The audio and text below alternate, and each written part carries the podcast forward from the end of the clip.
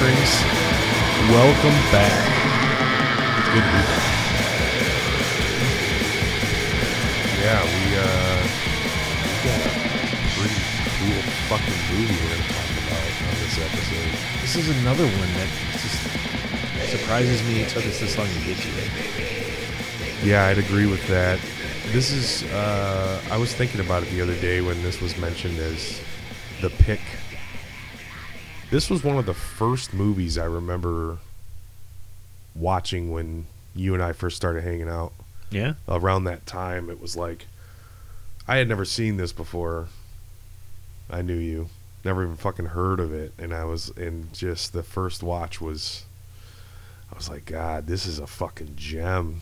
You know what I mean? Like, up until that point, I think the closest thing I had seen to this as far as like shock or fucking splatter was Gates of Hell or like Cannibal Holocaust, and this kind of took me into like a whole different thing. So yeah, good pick. This was Jared's pick, by the way.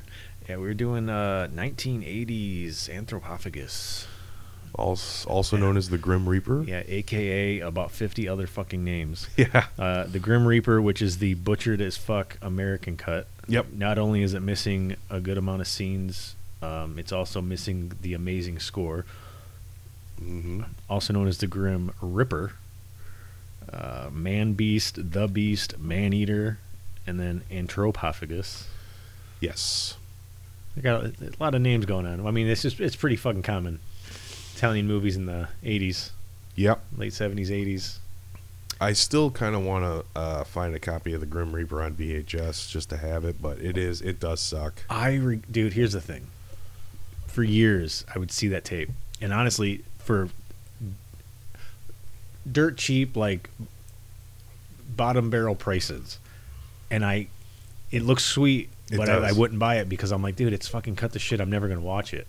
But same reason I've never bought Intruder, same reason I've never bought Burning on V H S, because I know, like, it's fucking cut the shit. Yeah. And almost all of those tapes I just mentioned, I regret not buying them, like, thirteen, fourteen years ago. Oh, I know. Because now they're just, prices are fucking stupid. Very stupid, but... You can still actually find Grim Reaper at an okay price. Yeah, I found one uh, months ago, but it was it was cut box. But the price was not bad, and the artwork was still there. Yeah. And I was tempted. Uh, but I think it was from Australia, so the shipping kind of made it not as cool, but it was still evened out, like not bad. But I, I, if I, I think if I was to buy a um, an edited version of a movie like this, it would have to be a full intact art like box. You know what I mean? I don't want a cut box of a fucking edited movie. Yeah. But yeah, this is a this is a great fucking movie in full tact with a great score too. I think the score really sets this movie over. It's fucking amazing. Yeah, I'd have to agree. Um, actually, a lot of the well, a good portion of the score was used in a movie prior to this one, and um, you know about that, right? Honestly, I don't know. Yeah, it was used in. Uh, forgive me, I'm. blanking, but um, uh, the score was also used in Kingdom of the Spiders. No, the American release of New York Ripper of uh, Grim Reaper, instead of using this score, it uses music from Kingdom of Spiders. That's okay. That's where I was blank. Okay, yeah, I gotcha.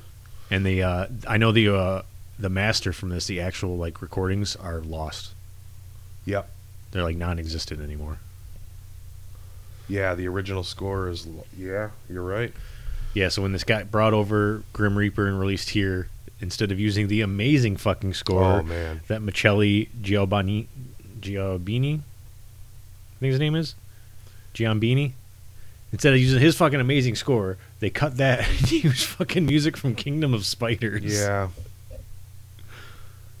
Yeah, Giombini, yeah, yeah.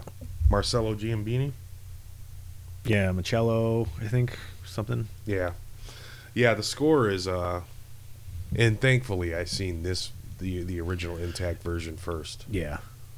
But I have seen the Grim Reaper version as well. It just does not have the same vibes, man. Yeah, it cuts off the uh, what is it the the beginning scene where the um, all the shit that happens on the beach.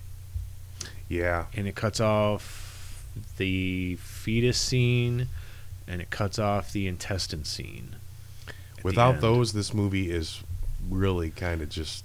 Whatever. I mean, it's it's the movie's great, the but it does have a it's a. It, There's not a lot of action. It's kind of a slower paced movie. Even when stuff happens, it's not like super high intensity action. It's just things happen. Yeah. And it's like the mood of the movie, the setting of the movie, like even down to the lighting of it. That score fucking really helps it. But yeah, you get rid of those like over those basically three over the top scenes. And it's it's it's not horrible, but it's definitely not what it is. No, uh, those three scenes are what made this movie, even according to D'Amato, surprisingly successful because of the cult following that it oh, achieved. Yeah. Shit, so that fetus scene alone. That's what that that right there. At that time, I don't think people were ready for that. I even to this day, I don't think people with a first watch, I don't think people are ready for it. It's an intense fucking scene, and uh, that the first time I seen it, I was like, they went there, man, because you, you always question, like, are they really gonna go there? And it, they went there, and it, it, fuck, man. And of all the movies on that uh, videos, Video Nasties list, just that alone, if there was to be a list, which is bullshit to begin with, I would say that it's legit. Belongs on that list. I mean, if anything's gonna land, you know, if any if any scene or any fucking imagery is gonna land on a list of fucking burn these movies to like people that are scared of shit like this, then that's it. You nailed it. I may be off here, but I want to say this didn't get full uncut approval in the U K until like twenty fifteen. Yeah, it was. Yeah. Yeah, I think I did read that actually. Like you couldn't uh, in the U K. Like here, yeah. We got the, the D V D and the, you know, Shriek Show fucking put out that yeah two disc and whatever. But yeah, but yeah, in the U K, since the Video Nasties list even happened, even like there's still like movies yeah. that not until like the two thousands still were not able to be released uncut. Yeah, and I think this was this finally got the like seal of approval. Yeah, in like twenty fifteen or something like that. Fucking crazy, dude. No shit. I mean, at that point though, like people seen it there. It's not like it's not like it was in like the eighties or the nineties where it's a possibility of it not being there and widely seen. People actually have to like sneak it in and bootleg it. Bro, it's fucking twenty fifteen. People downloaded torrents. This has fucking been seen. Oh yeah, and then so who gives and then, a fuck? And, and then you, you had your uh, Amazons and eBays come along. And oh you yeah, get a fucking D V D and. Yeah, I mean, yeah, I wasn't even think, taking that into consideration, but yeah, just fucking ordering it from another country. Yeah, I mean, fuck, dude, you know what I mean? Like, it's no difference from us getting PAL tapes here or whatever. You know, it's like, so fucking it was seen. Region-free Blu-ray players to order fucking the Arrow releases from the U K. There you go, yeah. And actually, it's funny, before we started recording, dude, fucking Walmart has this movie, the Severin Blu-ray. They're selling it. I'm like... You can get this movie at uncut off of Walmart dot com. Like, what a time to be alive, dude! I th- but I think like those stores, you could probably find it on like Meyer dot com as well, because I think those stores just act almost like almost like a fucking Amazon, where it's just like you order through that store, but basically they're just going out to whatever retailers, yeah, selling through them type of thing. But yeah, it's still fucking funny. Well, it's like walking. You, I've seen people post pictures like in Walmart. Holding out like a shirt of like Friday the thirteenth Part three shirt, yeah, or like Nightmare on Elm Street three shirts. Like these some weird oddball fucking shit sometimes. Yeah, no, actually Meyer, I think it was last year, had like the seasonal section had all the horror stuff in there uh, around Halloween time, and there was a fucking Friday the thirteenth Part seven, The New Blood T-shirt. They didn't have any other fucking Friday the thirteenth shirts, but it had him. But it was the shitty, like, re-released of just the upwards picture of him in the mask. Mm. Like, yeah. I don't know if he was under the water like or something, but it just said, like, like the new blood. And I'm like, hey, that's kind of a one-off. Like, you might not ever see that again. It's not like it didn't like it didn't like blow my doors off, but I'm like, a fucking New Blood shirt of all the fucking movies, like, yeah, you find weird shit like that, but if it's marketable, they'll fucking throw it out there. Chucky two shirt I seen with the Jack in the Box and the fucking yeah yeah they had that at like fucking Meyer a couple years ago at Halloween, and I, I I'm not gonna lie, I'd probably rep that actually. That that cover's kind of cool. Anyway, yeah. Um, so this movie was written and directed by Joe D'Amato, and also co-written with George Eastman. Mm-hmm. And uh, Joe D'Amato uh, was also uh, did I, I I might get this wrong, maybe not. The cinematography for What Have You Done to Solange? Did he? Yes. He's a cinematographer on that? Yep. Did not know that. Uh, That's killer. Also, Beyond the Darkness. Mm-hmm. Um, well, he directed. He directed that, correct? Yeah. Yeah, yeah. These are movies he was involved. Uh, absurd. I mean, fuck. Dude, Which, he's done. He did before he died one hundred ninety-seven movies. Yeah. Directed. Yeah. Which is, uh, I think, the only director I can think of who's done more, and I th- I think it's only because he lived just slightly longer. Was uh, Jess Franco. Yeah. Like was... Jess Franco's basically the Spanish equivalent of Joe D'Amato. Yeah, yeah. I mean, when you look, and a lot and they of they both kind of did the same. It, they both kind of did the horror, but mainly more sleazy adult movies, the erotic, uh, yeah, the erotic thrillers shit, and fucking. Shit. I think they both done. They both have done Emmanuel movies. Well, like they're both basically on the D'Amato same fucking did. track. Yeah. yeah, no, I think D'Amato did way more. He did. He did. I think like, Franco did uh, one or two. I might be might be wrong, but I think he did a couple. Yeah, but yeah, they were basically both doing the same track. I think D'Amato movies are better than Franco's on a, on a the quantity of them. He has way more better movies than I think Franco has. I'd have to agree with you on that. But, yeah, I think, like, that's the only equivalent I can think of on output. Yeah. I mean, yeah. Uh, I think, like, uh, yeah, he did one ninety-seven. I think Franco did, like, two thirteen. But he lived, like... ten more years. Yeah, and, and D'Amato was doing stuff into the nineties. I mean, it was like super underground or like straight to, you know what I mean? There there, was, there weren't wide releases, but he still was putting out films and... Sh- and yeah. D'Amato died what? He died uh, late nineties, early two thousands, and uh, Franco died, I think, twenty twelve. Yeah. Something like that. Yeah. Uh, D'Amato also did The Killing Birds and uh, mm-hmm. Troll Two. So... Uh, Or maybe the cinematography. Job. I think he might have did cinematography because Troll Two was directed by, uh, was it Bruno Mattei? Yeah, yeah, he did this. Well, that's why I didn't. I just wrote down, but I know uh, What Have You Done to Solange was he did the cinematography for that.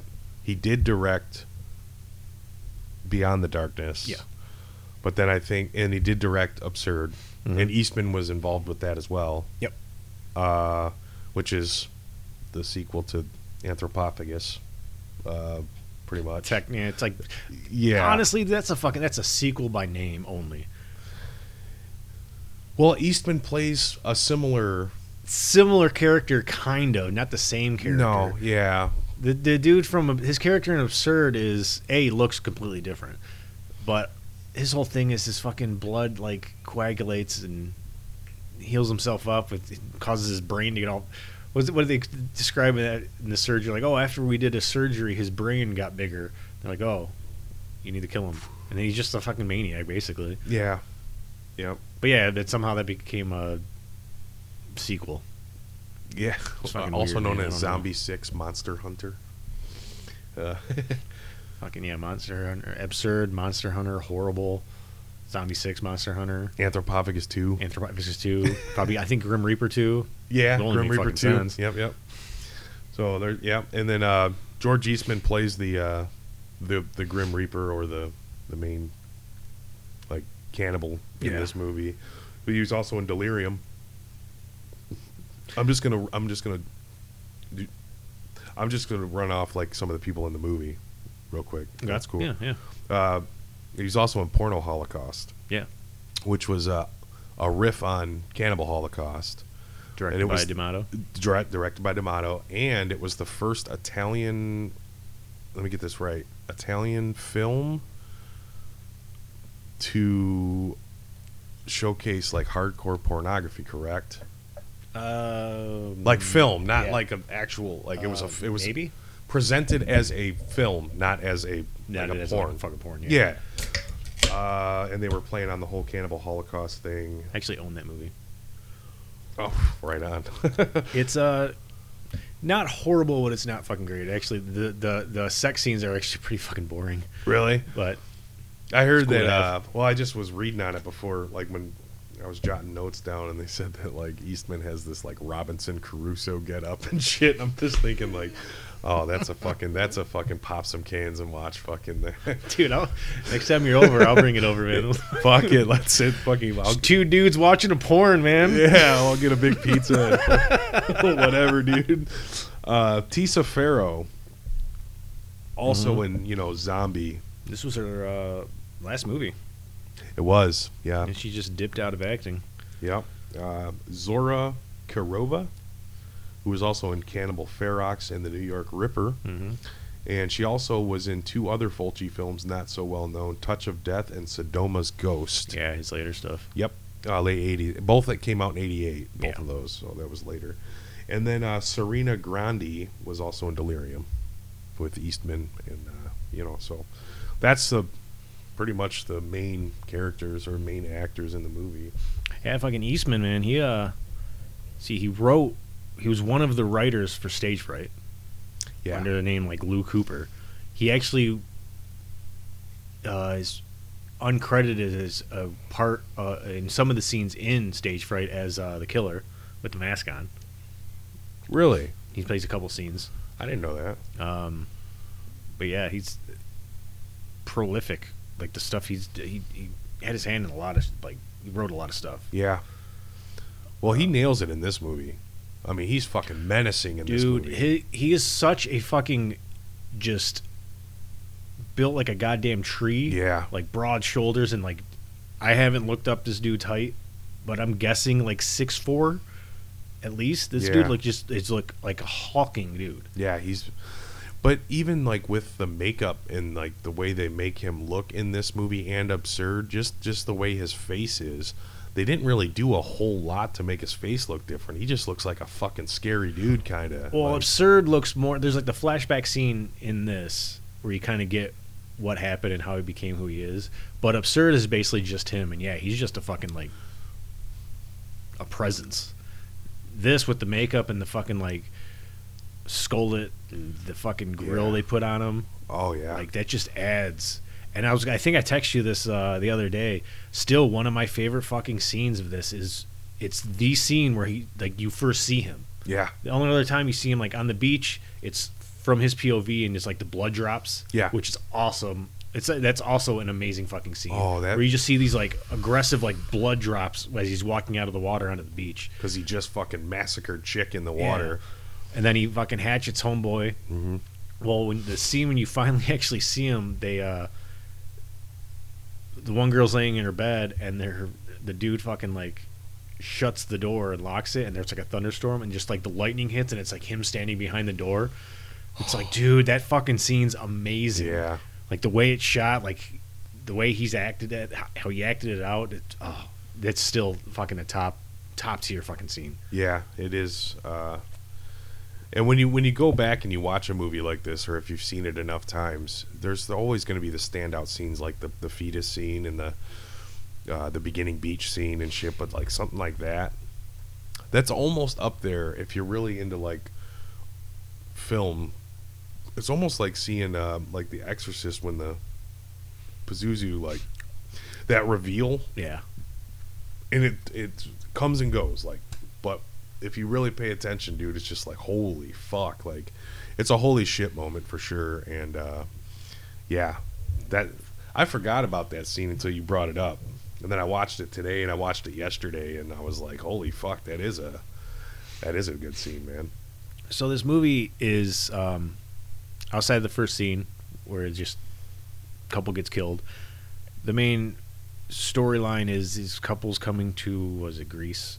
And yeah. they want to get to this island for so-and-so has family that lives there. Mm-hmm. And it's like a secluded island that's only there, only has people visiting in the summer, tourists, yada, yada. But other than that, it's like a handful of people live there. So they get there, and it's like no electricity. There's like one person they seen living there who tells him, who basically sends him a message of "go away" written on dirt in the window. Yeah. But it's it's it's abandoned basically. Um, there's no electricity, so it's all like a lot of candlelight, and so that mixed with the the score Whoa. gives this movie almost a gothic feel. Yeah. Like a gothic horror feel.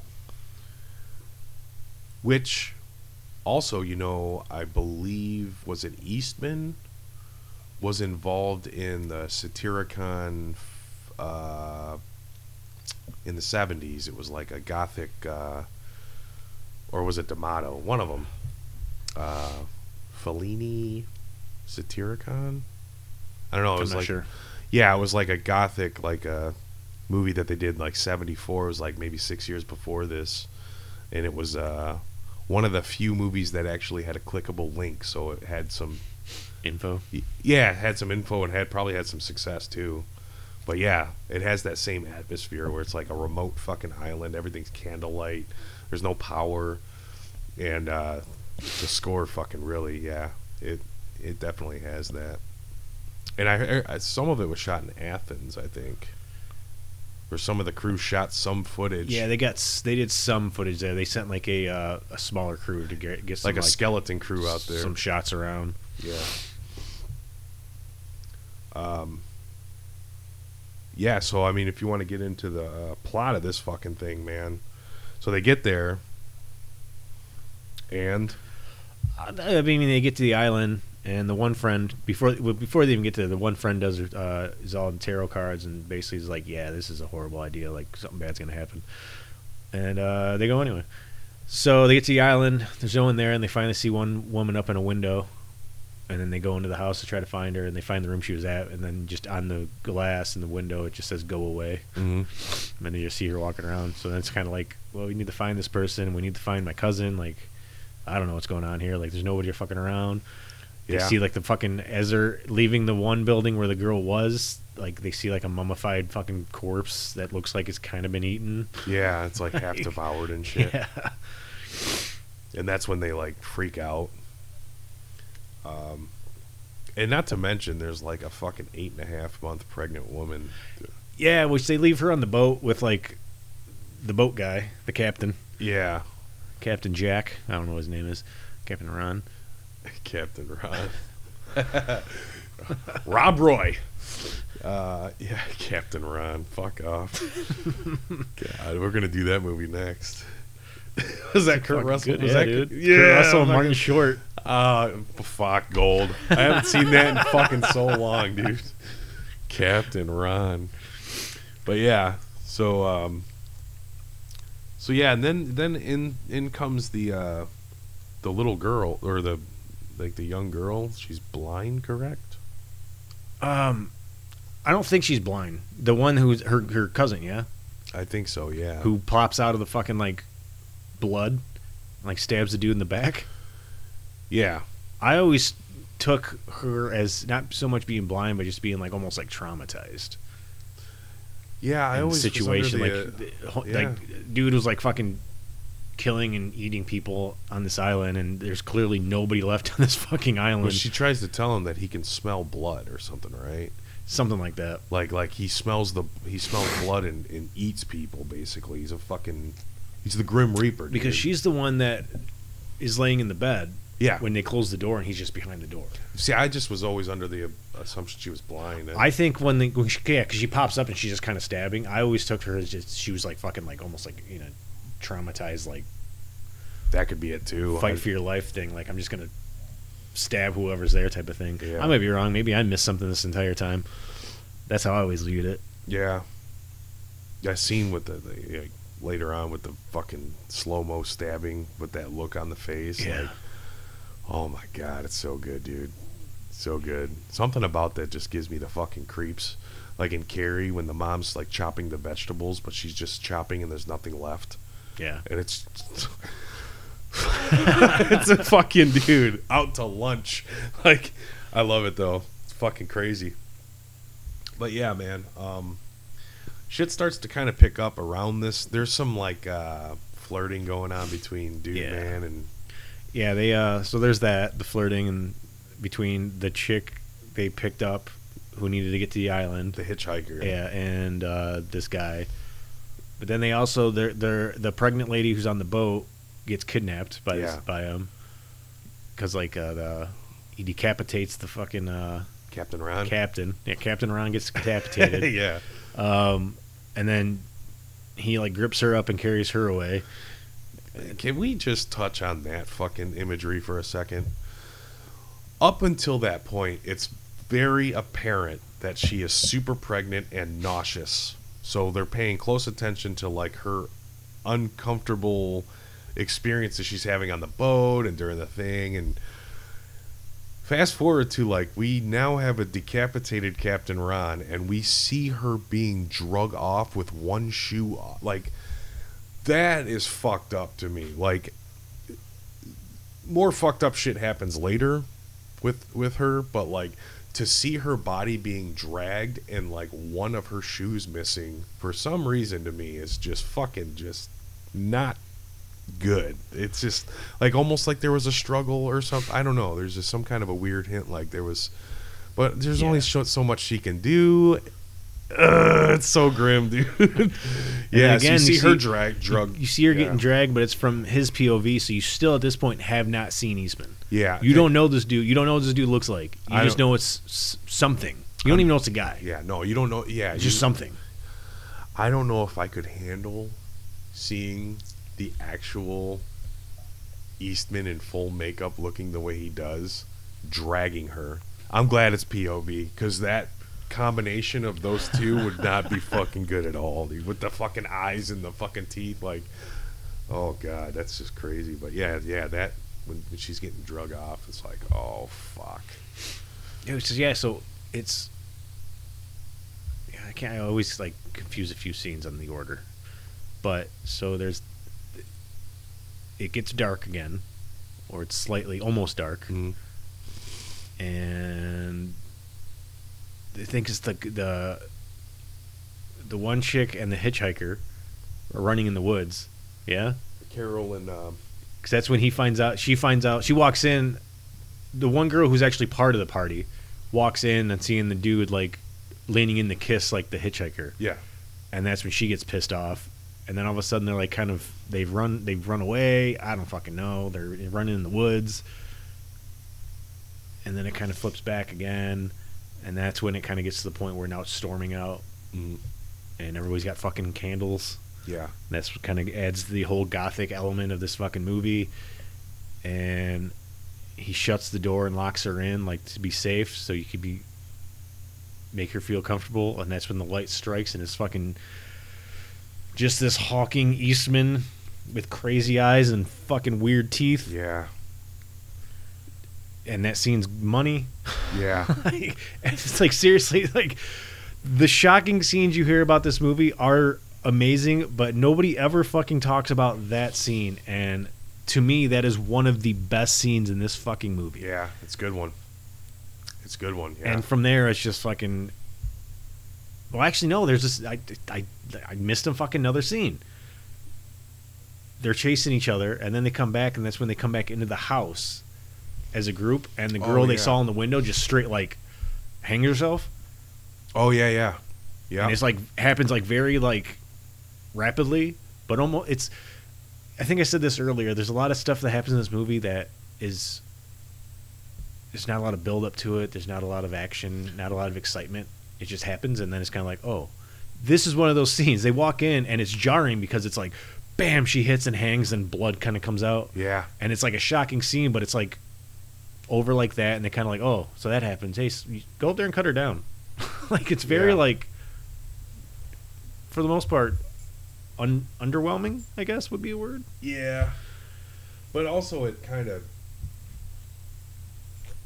I, maybe it's filler. I mean, it plays well, but yeah, I know what you mean. There's like a there's another scene towards the end. It's actually like towards the very end. That's just very underwhelming the way it is. Like, I mean, there's great stuff in that scene, but like it's it's a very end scene, or he's coming out of the well, and he's got the her her hands like tied on the rope. Oh yeah, and he's yeah. got the rope and he's pulling her towards him, and then the dude comes in with the pickaxe. Yeah, dude, he swings it like, he like he's not actually trying to save her life. Like he's not like, holy fuck, this guy's about to like kill my friend. I need to hurry up and do this. It's almost like he's just standing there like, oh, you want me to, you want me to swing? Okay, and he just casually swings the fucking pick, pickaxe. It doesn't come in with any intensity, with no fucking speed. It's just like, and then the look on the dude's face after he does it is. Like this is like a, a, a typical Thursday afternoon. Yeah, it's not a high. You would think like a scene like that would be super high impact, like fucking swing for the fences, like some type of high you. intensity. Like he, like he's about to eat my fucking friend. I need yeah. to hurry up and get in there with this fucking pickaxe. But leading up to that though, the chase, and like up the going up upward and like yeah, like I mean, and I wanted to say like prior to the pickaxe kill that you're talking about, that ten minutes before that of just that chase and just the score and shit's pretty yeah. intense actually, but for it to end on that note kind of yeah. sucks. Yeah, because it is pretty lackluster when but but then Eastman uh, you know kill, this nails it after that with the with you know the end, which we'll get to, but yeah then it then it doesn't matter that that dude's lackluster, because then that famous fucking scene, man. Yeah, so once you like, and okay, so once it gets to that scene where he's revealed, um, she screams. They have to break in. They come in the door, and then that's when the dude gets fucking bit. Yeah, and it's from there on. It's basically a kind of a cat and mouse, not really cat and mouse, but like they're trying to stay away from him, and he's hunting them down, and then they end up in the catacombs. Yeah, and this ends up leading to finding. What's her name? I think her name's Maggie, the pregnant lady. Yeah, I think that's her name. And that's when, like, the probably the the infamous scene of this movie. It is the infamous scene. Comes into play. It's arguable of that in the very last frame. Very last frame's like up there, but I think this one is probably high, held at the at the most as the most infamous, most probably talked about. Yeah. Where he straight rips out this chick's, he's choking her out, and then rips out the fucking fetus and just starts eating it. That's fucking crazy. The yeah. first time you see it, you're like, holy fucking shit, man. You know what they use for that? No. Skinned rabbit covered in blood. Oh my god. That's probably why it looks so fucking, dude, it's... So I can't say I've ever really fucking stared to like, I mean, you know, I've never really looked, you know, it's just you're seeing this shit happen, but it definitely doesn't look like a rubber fucking fake thing. It looks like a bloody fucking mess that he's chomping on, and it's like, yeah. fuck, dude. Like, so when this movie got released, oh my god, Eastman and one of the producers went to a screening at the, was it the Metropolitan, I think it's called the Metro, Metropolitan Theater in Rome. And um, he sat down. They said there was only like there weren't many people in there. But as the movie goes on, people start getting up and leaving. So at one point, it's just him, the producer, and like a couple. And it gets to that fetus scene. And as soon as he t- rips it out, takes a bite, he said the the fucking one couple just got out and left, and it was just him and the producer like oh. watching their own movie. Yeah, I mean that's for fucking good reason. No one, no one had seen anything like that before that. Here's the thing. Okay, so this this is true with oh, Buio Omega. Yeah. This is true with this. These movies, it's almost okay. Like I don't want to say it this way, but it's kind of like this. There's no joy in these movies. There's no, no like scenes in these movies that are like upbeat or like jokes being thrown like. His movies, like especially at that point, it was basically Buio Omega and this, mm-hmm. where it's like two like horror movies, and they are so like somber yeah. and just deadpan serious, as opposed to like you you'd get some of those like like uh, more like not like uplifting but like upbeat like lighter scenes, and even Fulci would have shit like that. Yeah, like Zombie had some action scenes where they're like. Yeah. Running and shit's these blowing movies up. Don't fucking have no. this, man. They're very fucking, and I think that's why these these always hung with me, and I've always liked them because they like there really aren't movies like I'm going to say Buio Omega and fucking uh, Anthropophagus. Right. They have like a fucking thing. They're, it's just, there's, it, it, it's just very serious, very somber, very fucking straightforward. Like, this is what's happening. Like, yeah. We're not going to take you out of this. We're not going to have like this ditzy fucking characters and these fucking stupid jokes and lightheartedness to, and then bring you back down. It's just like, no, it kind of stays like flat. Yeah. Well, like, um, around this time, take like Dawn of the Dead, the original. Oh, yeah. yeah. There's like comic relief in there, goofy sounds over the, you know what I mean? Like, you get...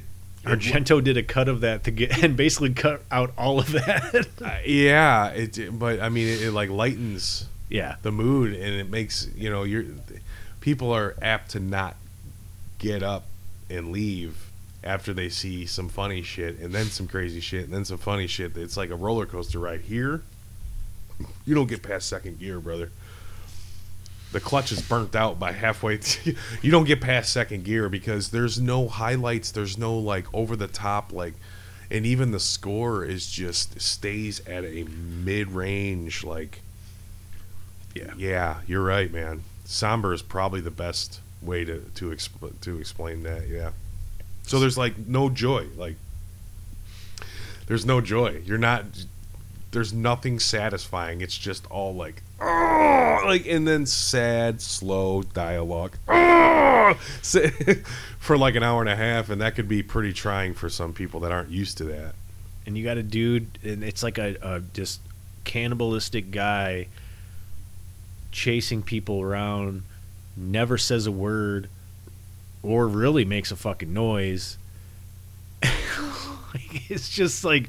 Adds this whole fucking like surrealness almost yeah. of it that yeah at that time was like fuck yeah yeah and then okay so then I'd, I'd have to say one of my favorite scenes would be that last dude the well yeah yeah she almost falls in, and just even him like popping up oh. and then starting to climb the fucking And ladder. You get a full-on shot of his face, and he just looks like he's fucking, like, on the hunt. Like, he's after her ass, dude. Like, I'm coming for you.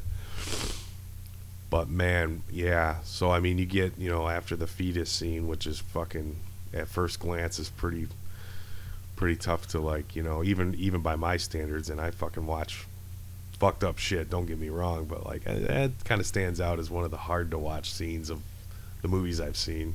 It's like on a top something list, maybe a top ten. Seven of them are from Serbian film. uh, scenes that I that will never leave my psyche, just from the first time I seen it. Like, it has a lasting effect. That scene where fucking Father Thomas hangs himself at the beginning of mm-hmm. The Gates of Hell, that will always stick with. That will never leave my psyche. It's just the effect it had on me was forever. That scene is one of them, and then after the chase in the well, and he comes out, and the pickaxe happens, and this fucking guy pulls his own intestines out. Yeah, he gets the very uh, non-enthused pickaxe, unenthusiastic. Well, on, it did uh, its job though, because yeah. it fucking it punctured a hole fucking the size of a fucking basketball in his ass. Yeah, fucking homeboy just rips out his intestines and just starts chewing on them while like giving this look up at the girl, and then just falls over. But you know what? It's so good though. Yeah, it, oh, it's great. That imagery is fucking amazing. But you know what I like about that scene is uh, there's two things I like about it. One is it's not the fetus scene, and two, he pulls his own intestines out and almost starts eating them. Uh, by instinct. Yeah. Like, he doesn't know any better. He's like a mindless fucking killer. His whole goal is to eat human fucking flesh and guts and shit. And he, he doesn't even... You, you get this feeling like he doesn't even realize that they're his own. He just sees intestines and bites into them because that's his... That's his whole fucking being, is just to eat. Uh, it's, which... Night of the Living Dead, why are they eating people? That's their whole motivation, is fucking food. It's just food. And I like that because it's so, he's almost like confused, but then also is doing the only thing he knows that he's supposed to do, which is to fucking eat, and then he just dies doing that. It's like, I like that, because it's like much more than just... The facial expression is... sells the whole thing. Mm-hmm. You could just see a dude just like eat his intestines, fall forward, he's dead. But the look on his face and like the like confusion, and then just I'm gonna do what the only thing I know. You know, I love that shit. It's fucking the best way to end that movie, and it's definitely not on a high note. It's on a depressing note because you know yeah, there's no high fives given. There's no, no like uh, there's no rallying up the troops. No, not like at the end of Night of the Living Dead where they're all like smashing six packs and fucking taking shooting shooting lessons on zombies and shit. But overall, man, I would have to say if you've never seen this movie, you have to watch it. And if you do, it's got to be the uncut. Yeah, definitely find uncut. At this point, it's so easy to find uncut. It's on Tubi and it's on YouTube. Yeah, Tubi, YouTube, maybe Shudder. I can't remember. Um, no, it's not on Shudder, but it is. But be forewarned that the YouTube one says that it's English with Greek subtitles, but it's Greek with Greek subtitles for some reason. Unless you can find another one. The one I had was like, it said E N slash Greek sub. So I'm like, oh, it's in English with Greek subtitles. And then uh, it was Greek with Greek subtitles, so someone fucked up. But Tubi, I believe, is good to go. And also you can find like either the Shriek Show D V D, mm-hmm. really fucking cheap, or uh, Severin Blu-ray. Yep. It's definitely very easy to get at this point and see. one hundred percent worth it. I think I own like two copies of this, and I got like two copies of Absurd. Yeah, I got like an I got the, the, the Shriek Show D V D, which is actually pretty good. I've never bought the Severin one because I... I don't know. I didn't have a need for it. And I got a old nineties bootleg V H S. Really? Yeah. Oh, nice. I have the Shriek Show two-disc D V D and uh, the V H S of Absurd. Um, but, yeah. Yeah, I was pulling out my all my all of them that uh, today or yesterday. I swore I had fucking the Monster Hunter big box. I guess I don't. They I made a big box for that? Monster Hunter? Yeah, Wizard big box. Really? Mm-hmm. Uh, I have uh, z- the Zombie six version. And then I have a bootleg D V D that's like a composite. So it has like all everything uncut. It has like all every scene. Mm. Yeah, who put... Who put out that Mo- Monster Hunter slip? The one I, this, under Zombie six? Yeah. Uh. Fuck, I can't remember. I don't think it's E D. I was going to say E D. That. I don't think it is, though. I don't though. think it's them. I can't remember who. I can't remember offhand right now. Yeah, I... But the fucking artwork on the front is so misleading to, like, what... the what fucking the... chick? Yeah, yeah, in a, like a fucking yeah. cemetery or some weird shit, yeah. Wearing like a black dress. Yeah, I'm like... Totally like eighties out. I had no idea it was Absurd at first. But yeah, so yeah, Anthropophagus, man. Amazing movie. Yeah, excellent movie. Uh, I'm glad I got to revisit this because it's been a long while since I watched it. Like all the way through. Yeah. And uh, great cast. Some familiar faces in there from like Zombie, Cannibal Ferox. Oh yeah, and Delirium. You've seen them around, so check it out, man, if you haven't. And maybe one day we'll do Absurd. Ah, uh, yeah, we will definitely. Because I think that'll be a, a good one. So, man, what have you been watching, dude? Oh man, uh, let's see. Um. So I watched uh, a Spanish giallo called Trauma. Not to be confused with one of the other fucking five movies called that. Yeah, there's quite there's a so couple. many fucking movies called Trauma. Yeah. Um, watched The Killer Must Kill Again, seventy-five. Uh, Seven Murders for Scotland Yard came out in like seventy-two. It's not the greatest. It has an am- starts off with an amazing score. Like the intro score is fucking sick, and then they, they only use it like one or two more times throughout the movie, mm. and the movie's just kind of like, eh. It's like basically a take on a Jack the Ripper story. Gotcha. Uh, and then uh, You'll Die at Midnight. Like also, known, I think it's also known as like Midnight Killer, which is a Umberto Bava movie from eighty-six. Okay. It's pretty cool. Dug it. Um, I think I probably watched Day of the Dead one time in there as well. I watched that a lot. Been floating around. Yeah. Um, Friday the thirteenth Part five. Excellent. And fucking f- Face Off. I still have never seen that movie. I haven't seen it since basically it came out, and I watched it last night. And I was like, holy shit, this I forgot how outlandish nineties action movies were. Oh, God, Con Air is like, like worse than that, probably. This shit can never happen. Like, this makes zero fucking sense. Yeah. Movie's called Face Off, and they just swap faces, but somehow they also swap bodies. Yeah, I, I've heard that it's a good movie, but like... Fucking James Woo. Yeah. Yeah. Like, in the fucking heart of the nineties, too. Like, fuck yeah. Like, dude, I would imagine I'd get the same aesthetic from Face Off that I get from Con Air. I mean, it's just nineties as fuck. Like, when you watch Bloodsport, it's eighties as fuck. Yeah. But, like, Con Air is nineties as fuck. Or The Rock. The movie The Rock yeah. with Sean Connery. Like, you, it's a grunge thing. Uh, you're, the, the, if that doesn't date the movie, you know, like... And not only that, but me being, like, really uh, into action movies the way I am, like, there's the same motherfuckers are in Die Hard two, The Rock, Con Air. You see the same, like, bad guys that just, you know, like, they just reoccur in all those movies, almost like they had... Like, the Endo from Lethal Weapon's been in fucking... Oh, fuck yeah, dude. Yeah, how so many, many you know, movies. Like, uh, yeah, you know, it's like he just pops up in every fucking movie, but yeah, you see the same guys, like... Killing me, man.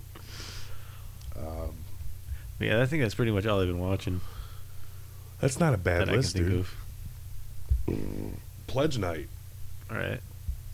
Yeah, dude. Uh, I've been listening to quite a bit of like thrash for the past two or three weeks, so I figured I'd do a little Joey Belladonna fucking coming back. Yeah, so I watched Pledge Night uh, because.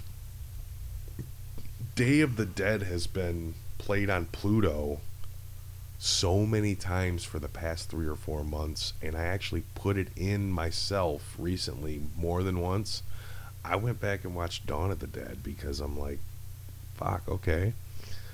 I watched Dawn of the Dead seventy-eight, uh, Slaughterhouse. I popped that in the other day for no apparent reason. Oh, yeah. The first Puppet Master. It's been so long. Correct. Same here. I have like eight of them, and I and that's not even close to finishing out. Like, I think there was one that came out like two years ago. Yeah, they brought it back. It's like Axis of Evil or yeah, Axis, like that. Something Axis, yeah. But I watched the first Puppet Master. I I got the, the V H S. I have a lot of them, but yeah. Uh, I was like, fuck it, yeah. Dude, I got a... So I think I have the V H S of it, and I think I got like at least... T- two different D V D versions of it, and I think one of the D V Ds I have, it's fucked up. The movie gets to a certain point and then it jumps back by like thirty minutes. Really? Yeah. Dude, my Puppet Master two or three on V H S is unwatchable. Yeah. Yeah, Tony gave me like seven of them, like a stack of them. There was like one, three, four, six, like it skipped a few, but like three is just, I think that one's like Toulon's Revenge. I think that's when they brought in the six shooter guy or something. I'm like, yeah, I remember that one being cool, and it's just like, the, you can't even adjust the tracking on it. But I have the uh, D V Ds with multiples on the D V D or whatever, so I got them on that. But yeah, I watched the original though, and it it's it's still good, man. I okay. I like those movies. I like I, I like the first one, but what bothers me, which is the same thing that bothers me with a lot of Full Moon and just band in general, is Charles Band's brother did a lot of the mu- music for those movies, and his style is like whimsical carnival. I fucking hate the goddamn music. It's the same fucking type of shit. It's like, it's the stuff in Puppet Master. It's fucking um uh the fucking what's the hell? Not Road Trip. Um, the one with the wax. Fucking. You know what I'm talking about. You know which movie I'm talking about. Tourist Trap. Tourist Trap. Oh, Tourist Trap? Yeah. The music in that is by fucking band. I can't fucking handle that goddamn music. A lot of weird fucking whistles and cranks and fucking. I don't know what the hell's going yeah, on. Yeah, I guess I never really. Like, I guess it sounds like we're coming off Mayberry. Yeah, I never really. Uh, you're right. That shit seriously takes me out. Like, I, that's my only issue with. Well, a now lot you of just full fucking moon wrecked movies. The entire fucking full, you, full moon catalog. Because now that's all I'm gonna hear. Uh, I yeah. Now that I'm thinking about it, yeah, that's. Uh, you're right, man. Not a fan of like the whimsical carnival. Yeah. That's that's seriously what it reminds me of. It's like, man. Well, that's the same concept in Halloween five when the fucking two oh, cops fuck. show up. Dude, yeah. That that fucking music they play in the two cops is basically lifted from Tourist Trap. Yeah. Like the same type of shit. Yeah. Like when they're walking, it sounds like squeaky clown shoes. It's like, yeah, yeah. But no, honestly, though. Uh, You're like a stick off a washing board. Like, yeah. Like, what the, what the fuck is going on? So, uh, but no, dude, honestly, that first Puppet Master is pretty fucking cool, man. Actually, I like the first two the best. The second one's great, too. And three. They started, I, I think I think I started losing around five or six, and they're still good, but I just remember they were on cable all the fucking time. Like, that's a franchise I've seen out of order, and most of the time, it wasn't a movie I put in. I just would catch them on. Sci-Fi Channel would play them a lot. Yeah, but before that, it was like, was it H B O or Showtime or the, one one of those back in the day? They played them all the fucking time. Yeah. Like, but you never knew which one it was unless you looked at the guide, and I always got confused because they would add, subtract, different. You had the main ones, but then you'd bring in like the drill-headed dude or like. Um, The, the six shooter guy, and then the jester, the face change guy. I mean, but whatever. When you're when, when I was a kid, they were all it was cool. But now, like, I pick and choose. I'm like, this one's a little too corny or too over the top. But the first one's great. Dude, then they got was it uh was it Demonic Toys versus Puppet Master? I have that on V H S. I have not watched it. You gotta pop that bad boy in. Yeah, I seen it back in the day. And I and I've had that V H S for like six years, and I've never put it in. I have Demonic Toys, and then I have Puppet Master versus Demonic Toys, and I'm like, do I want to? Do I want to go down that fucking trail? Maybe I'll pop it in one of these days. But um, dude, have you ever watched Dolls? Yeah, Dolls is great. That movie's fucking great. That's actually I watched that one recently for the first time in a while. They used to be like a running like line a while ago. I think between me and my ex was like the. British punk chick, like you got the anti the antiques, you know. Oh, the, the antiques, yeah, the antiques, yeah. You Dolls know the antiques. Mm-hmm. Um, Pluto's doing like Friday the thirteenth, five through eight. Yeah, they've been obsessing about that shit for the past. And I and I happened upon it on accident like a week ago, and I just every once in a while like pop it on, and it's five through eight. Or I'll come home from work and seven will be on. So I've been watching those. Yeah, before I went to bed, that's like last night, that's when I watched five. And then six started. And as I was telling you this, came to the realization that six annoys the fuck out of me now. And honestly, it's not the whole movie, but it's... It, honestly, it's it's not just the two cops. It's also a little bit of fucking Tommy Jarvis. But you see so much, you you see the worst of Tommy Jarvis and the fucking cops so much within the first twenty minutes of that movie that it's enough to just, I was I just turned it off and went to bed. I'm like, these guys are fucking annoying.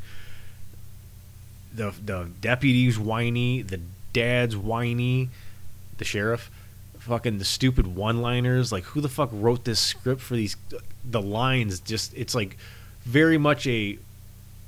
Yeah. I'm writing this line for a cop. This is exactly what a cop would say. This is a smooth one-liner. Like, no, it's a, it's very much a staged. Like, it doesn't sound natural. No. Uh, like, oh my God. I will give you an example. This was not rehearsed at all. We don't actually just. It needs to be known. Nothing is rehearsed. No. Are you talking about us? Yeah. Yeah, no. Like, none of this is... No.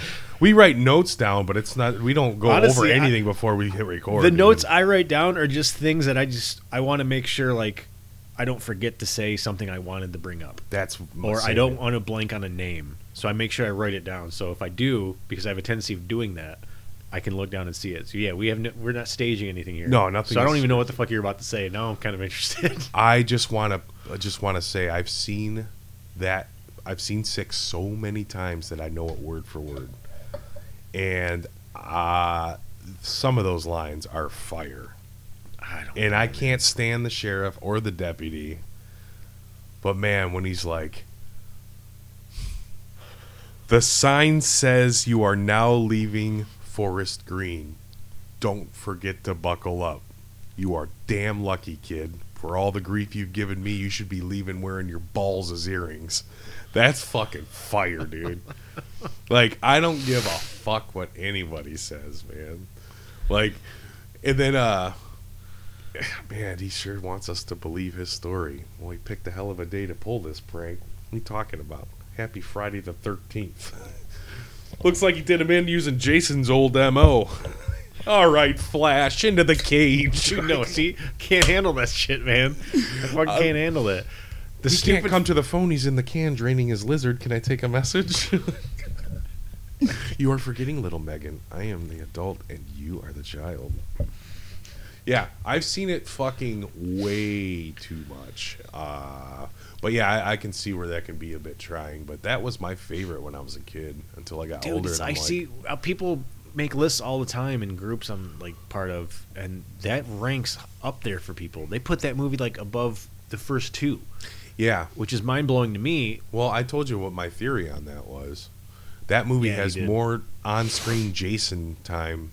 The only one that comes close is Manhattan. You see Jason more in, you know, when you get to Halloween four and five, there's so much on-screen Michael Myers. There's no P O V. It's you're seeing the mask, you're seeing the mask, you're seeing the mask. Yeah. To some people, that means something. To me, I, I always like the whole Bay of Blood looking through the eyes of a killer, the first Friday the thirteenth, and then the reveal at the end. Yeah. But, yeah, that's why I think six ranks high up there. And I like six, but it's not nowhere near four or two. Dude, honestly, six has some good shit, but it's just anything with almost almost all the scenes with Tommy and the fucking absolutely all the scenes with the cops. Oh yeah, they're horrible, man. I've always had like it's such it. like nails on a chalkboard. When I was watching it last night, I'm like, "Fuck, man, yeah. I can't handle these guys." Yeah, not to fucking keep doing the Friday the thirteenth thing, but in that movie, I think that movie would have been way sweeter if they wouldn't have fucking. Ed- Same thing with New Blood. Oh, edited all the shit. Yeah. Well, dude, the breaking, the bending, the fucking sheriff backwards and breaking. Yeah, they cut it from like thirty frames to two. Oh yeah, they did because that. The sounds of the bones breaking that were in there just was unnerving to like people that were like uh, watching the screening of it, and then the triple decap that yep. wasn't. They put they, they one guy said he was so disappointed that they didn't tell him until he sat down for the screening, and just before that scene hit, all the work he put in there, like oh yeah, they tapped him on the shoulder, and by the way, they cut out the the triple decap. And he said, what? And he turned around, and it cut every frame out, so you didn't actually see all the special effect makeup. Yeah, he, he put did. into, like, that's never, he wanted to do the equivalent of the Three Stooges fucking Moe slap across three faces with a fucking machete across three necks. And he's like, dude, I busted my ass to make that look fucking, he's like, what hasn't been done in these movies? A triple decap. I'm going to nail this shit, and they cut it out. It's like, fuck you, man, really? Because someone, you know. Oh, that's too much for, yeah, whatever, man. But I've said this before, and I'll say it again. He should have killed the kids. yeah. yeah. They should have took this franchise to a whole nother level, dude. He should have yeah. just fucking. They should have walked into that cabin, and they should have just been slaughtered fucking children. Yeah, like like Sleepaway Camp when they find all the fucking butchered sleeping bags. Yeah. but it's the cabin. Like, when the sheriff walks in and the whole cabin's painted red from the counselors, make that be the kids' cabin. It's just arms and fingers and toes everywhere. Yeah, dude. Oh, fuck, yeah. But, yeah, so I, uh, five through eight's been on Pluto, and uh, the last thing was the movies that made us that new season. Yeah. I watched the Halloween one. So much shit in there I didn't know about it. Friday the thirteenth one, I knew everything they were going to say about it, but I watched it anyway. And then the Nightmare on Elm Street, there was a few things I didn't know, but I pretty much... But the Halloween one surprised me. There was a lot of shit about that movie I didn't know about. So kudos to them on bringing some new shit to light, because that movie's pretty important to me. It's like an essential movie because of how much I love slashers, and that kind of kick-started the whole thing. And fuck, man. And then for the budget and just... how well that movie was made, so it's classic. Yeah, that's all I've been watching though, man. Uh, what have you been jamming, dude? Uh, I only wrote down one band. Yeah, make it count, dude. Uh, so they're called Stinker, but it's like nineties crust, like dis- disrupt worship. Okay, and they nail it. Um, from L A. Um, I. Th- pretty sure it's members of Haggis. I think it's like one member of Haggis at least in this band. Okay. Crushing. If you like fucking crust, if you if you like Disrupt, you'll love these guys. Fuck yeah. They have, I think they started earlier this year, and they've already got put, put out two releases. They put out their demo, and then uh, last month they just put out an E P. Okay. Oh, so they're still active. Yeah, they're brand new. They're a new band. But they sound like nineties yeah. crust. Yeah. Gotcha. Well, fuck, dude. One of the guys from Haggis. Dude, you know what's weird is, like, on Instagram, I keep getting these, uh, if you, we're showing you this because you liked, it's the the dude from Disclose, like, has a fucking, it keeps popping up, dude. And it's like, his what? His I G, just, like, pictures of, like, live sets of, like, uh, sword wielder he posted the other day. It's like, what dude from Disclose? Because the singer from Disclose know. is dead. I don't know. It's one of the guys from Disclose, or it's it's, a, it's a, like a Japanese guy, and he's like posting pics, old old fucking f- live photos of Disclose, and like uh, sword. He did a sword sword wielder thing, and then uh, he posted a picture of the singer with the fucking uh, plays guitar and sings. Correct? Yeah, Kawakami. Yeah. Yeah, he's dead. Yeah, there was a picture of him the other day. Or maybe he's in a different band. He's just posting a shit ton of Disclose. I just thought it was one of the guys from Disclose. I don't well, know. I mean, uh, that whole scene, um, kind of like members kind of were in a bunch of different bands. So, I mean, it might have been somebody who was associated with that scene, took a bunch of pictures, maybe at one point maybe. played in Disclose, also played in, like, Gloom and whatever. Like, a lot of those bands had, like, members played in all these bands, and that fucking scene is just fucking wild. Yeah, he posted a picture of early eighties Discharge, too. Like them just walking in the street. I think it was like a band photo or just an impromptu photo. Yeah. Black and white. Like a Polaroid and shit. I don't know. It just keeps popping up, dude. But oh, yeah. Shit's always fucking cool, man. Um, yeah. So, yeah, that's... Uh, I just wanted to plug that in there. But I've been jamming... Uh, quite a bit of shit, but I'm just going to name them off. I'm not going to go into any explanations, but dude, you have to check out Spring Break. You sent me the one track. What'd you think of it? Yeah. Yeah. yeah. Okay. Well, it's, to me, it's it's, it's kind of like that. It almost was like that issue I have with a lot of crossover, where it's just like, well, the guitars were a little bit quicker, but the drums were slow. Something about it was just sit and sit right with me. Oh, it just I, felt like kind of like middle of the road. Like, all right, okay, yeah, no, I got you. I just they they have very limited shit. They did the I found them the split they did with Cross Examination. Yeah. I think it was oh seven. The only thing they had before that was a demo and an E P called Altars of Radness. And these dudes are all about just partying and drinking beer and shit. And uh, the split with Cross Examination is called like Super Party Bros. Yeah. Something super killer. Um, they're from L A. They were short-lived, and maybe three three years they were a band or something. But uh, Exhumed, Anatomy is Destiny. They just played here like three nights ago, and I admit I didn't see it, and I'm bummed out. But uh, Razor, the Evil Invaders uh, album before Violent Restitution is fucking amazing. Electric Wizard We Live, uh, Sleep Jerusalem parts four through six, or if you look up there, it'd be Dope Smokers started at thirty-six minutes and thirty seconds. uh, Cancer. Yeah. To the gory end. Early nineties fucking thrashy death metal stuff in the mm-hmm. vein of like a Pestilence or a Benediction fucking... Yeah. Man, uh, Obituary, World Demise, man. I haven't heard that record in so fucking long. I always sleep on that one. Cross Examination, Menace to Sobriety, uh, Cannibal Corpse, Bloodthirst. It's some Corpse Grinder era. Mortician, the Zombie Apocalypse E P. Okay. Which they just lump in with Hacked Up for Barbecue usually. Yeah. But I just listened to that E P by itself. And then uh, Bong Ripper's been stirring, dude.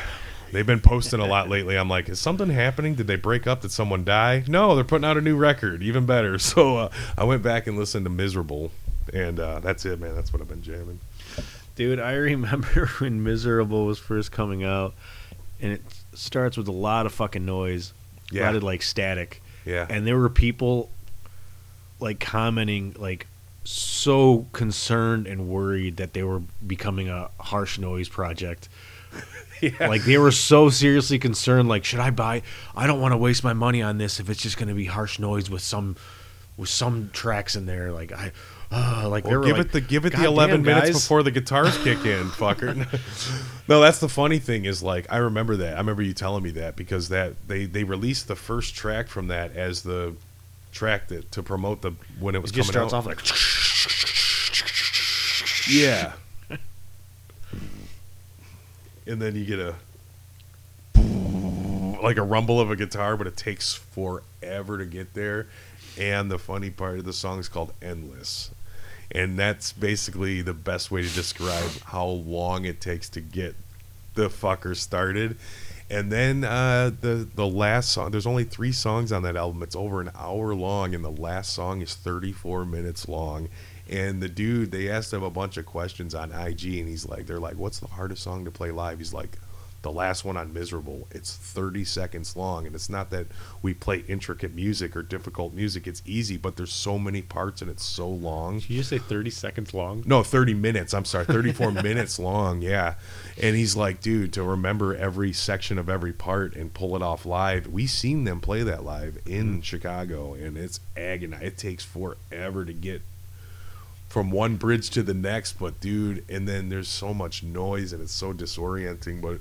worth it and killer. So, dude, I remember when Abe Lincoln tried writing a song. Shouldn't say try. We did write it, and it was going to be seriously like a five-minute song. It was basically like super crushing P V, but we never played it live, and we never recorded it because in practicing it, we'd get to a point where one of us would just stop paying attention and we'd always fuck it up, and we yeah. just scrapped it. That's like an epic for you guys. I know. Like an epic. It was basically a fucking a crushing doom song. Just instrumental up until like the last like thirty seconds went into a straight like our style P V song. Yeah, yeah. You know, you're going to hate me for saying this, but you know, the that last song that on uh, Unforgivable, the Weekend Nachos, was like that. Yeah. Like that whole fucking album's blazing, but that last track is feedback for like two minutes, and then he just yells something, and it's that same crushing riff, and it's like a four or five minute song, and then they fade out with the same riff playing. Mm-hmm. And dude, honestly, if no one told you it was it was Weekend Nachos, if no one told you it was a P V band, you just heard that track, it's right up there like along the lines of like a Fister or like a Bong Ripper. Like it's just a crushing heavy fucking riff over and over again. But that was when they first started changing into like from their well, older became, yeah, yeah, from like the Torture E P and like Punish and Destroy, then they went into that, but like man, that fucking last track is so fucking crushing. It's it's good, but like I cut I kind of I remember you saying something about the Abe Lincoln doing that, and I'm like, do it. Don't threaten me with a good time. Like we had it we had it written out. We just I don't have the point of me bringing that up was like, dude, I I couldn't do a I couldn't I don't have the attention span to do a five minute song, having to remember changes yeah. and shit, like a thirty fucking four minute track mm. playing that slow. Like, nope, can't do it. Yeah. You brought a you brought the point up before where you're like, I think you can only play fast. And it's kind of like, because yeah. there's that much more to, I don't got to pay attention to shit. I don't got to be like, oh fuck. It's like, it's just everything's so quick and changes come so fast. I don't have time to just fucking get lost in my thoughts. You yeah. just get like in this repetitive mindset of I just keep playing this over and over, and then oh fuck, I forgot where I was supposed to change over to. Yeah, the one thing that helps us with that is cannabis intake. Uh, yeah. However you decide to intake cannabis. I usually um, inject one weed a day. Yeah, one weeds. It's funny though. Our friend Zach in Shit Life, he can't play slow. He can't. I mean, he he can, but it's it's hard for him to play slow music. He's tried. I remember he did the Abigail Williams album. Yeah. Those weird off single pedal blasts, black metal blasts, and he was like fucking. He's kind of struggling. He nailed it. Album rules. But he had to do a couple takes, and he's like, "Listen, guys, this is not. This is outside my wheelhouse. Yeah, listen, listen to like Miesma.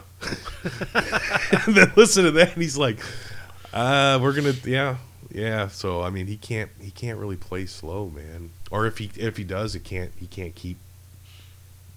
Like for a minute, then he's got to come back. So, dude, I remember always seeing Zach doing like mainly when I would see Zach drum was for Shit Life. Yeah. Which is stunning.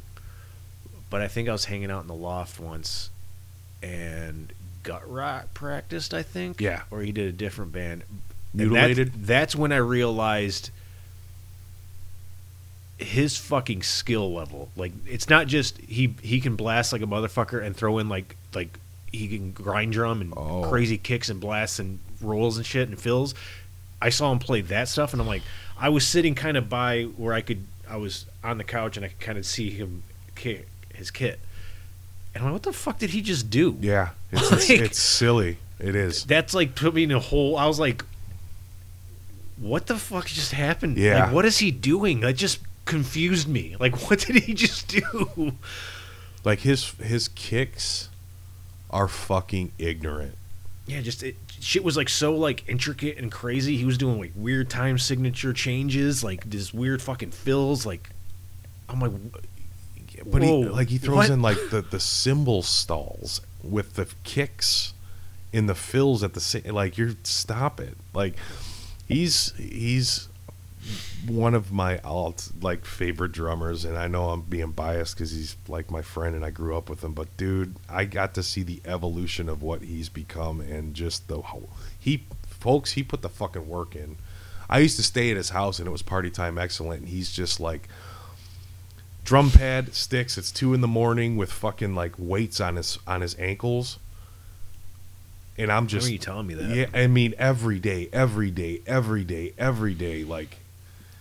And the next thing you know, dude, like, you know, you see it and you're like, well, it paid off because he's fucking, he's not even human. Like, really good, man. But in, in contrasting styles, Gut Rot was like brutal death metal, and then Shit Life's like thrashy grind stuff. And then he did the black metal stuff with Abigail, and like mutil- Mutilated was like kind of a Cannibal Corpse, maybe like a Deicide, kind of just a standard death metal killer. Nailed it. He's fucking sick drummer, dude. Yeah. But, yeah, man, fucking... But he can't play slow for too long. I think Shit Life has that one song on uh, Rain and Bud. It's called, like, Smoke Break, mm-hmm. where they just play that slow thing, and then it's like... It only lasts for, like, a fucking... Maybe, like, fifteen seconds, and I was like, oh, that's crushing, and then it's gone. Like, ah, bring that back. So, yeah, but you know their motto, fuck that slow shit. So, yeah, man, uh, you got anything else, bud? Oh, man, uh, I don't know. I got, I don't, I got nothing, I don't think. Drink your Ovaltine. That's got all some, I got. Got some, got some purple stuff, got some Sunny D. Yeah, man, we're gonna, we're gonna, uh, probably wrap this up, man. Sweet uh, purple stuff. Yeah. What, what, what, what was it, Dave Chappelle? What if I want the fucking purple stuff? Did anyone ever question that? Like, you just skip past that to the Sunny D? I... What the fuck? Give me the purple stuff. Like, Oh, I haven't had Sunny D in so long. I finally had it again. I'm like, this is not that fucking good. I don't even know what the hell it is. That's because you're it's not like, fucking with the California like a, style. It's weird ass fucking like orange juice mixed with something. I don't know what it is. Something's off with that. Yeah, I only did California style. I just know the bottle. It just yeah. has that weird shape. Well, the big ones with the handle, we used to tie shoe- shoestrings around the handle, put it around our neck with like a gallon of five o'clock vodka mixed with Sunny D, and ride around on skateboards not knowing what the fuck we were doing. Sunny D's to orange juice what Yoo-hoo is to fucking chocolate milk. Correct. Chocolate water, orange water. It's fucking weird, man. Yeah, Sunny D's a glorified Tang. Mm-hmm, mm-hmm. Yeah. And Yoo-hoo's chocolate water, and it's fucking delicious. I don't give a fuck. I love Yoo-hoo, but only out of the glass bottle, though. Yeah. I don't like it out of those uh, juice boxes. It tastes weird. Fucking juice boxes. Yeah, it's like all that shit soaks into the cardboard, and it doesn't taste as good. You need it in the glass bottle, dude. But, but anyway. All right, man. Yeah, Anthropophagus nineteen eighty. Fucking do it up. Absolutely. We will see you guys next time. All right, see ya. Peace.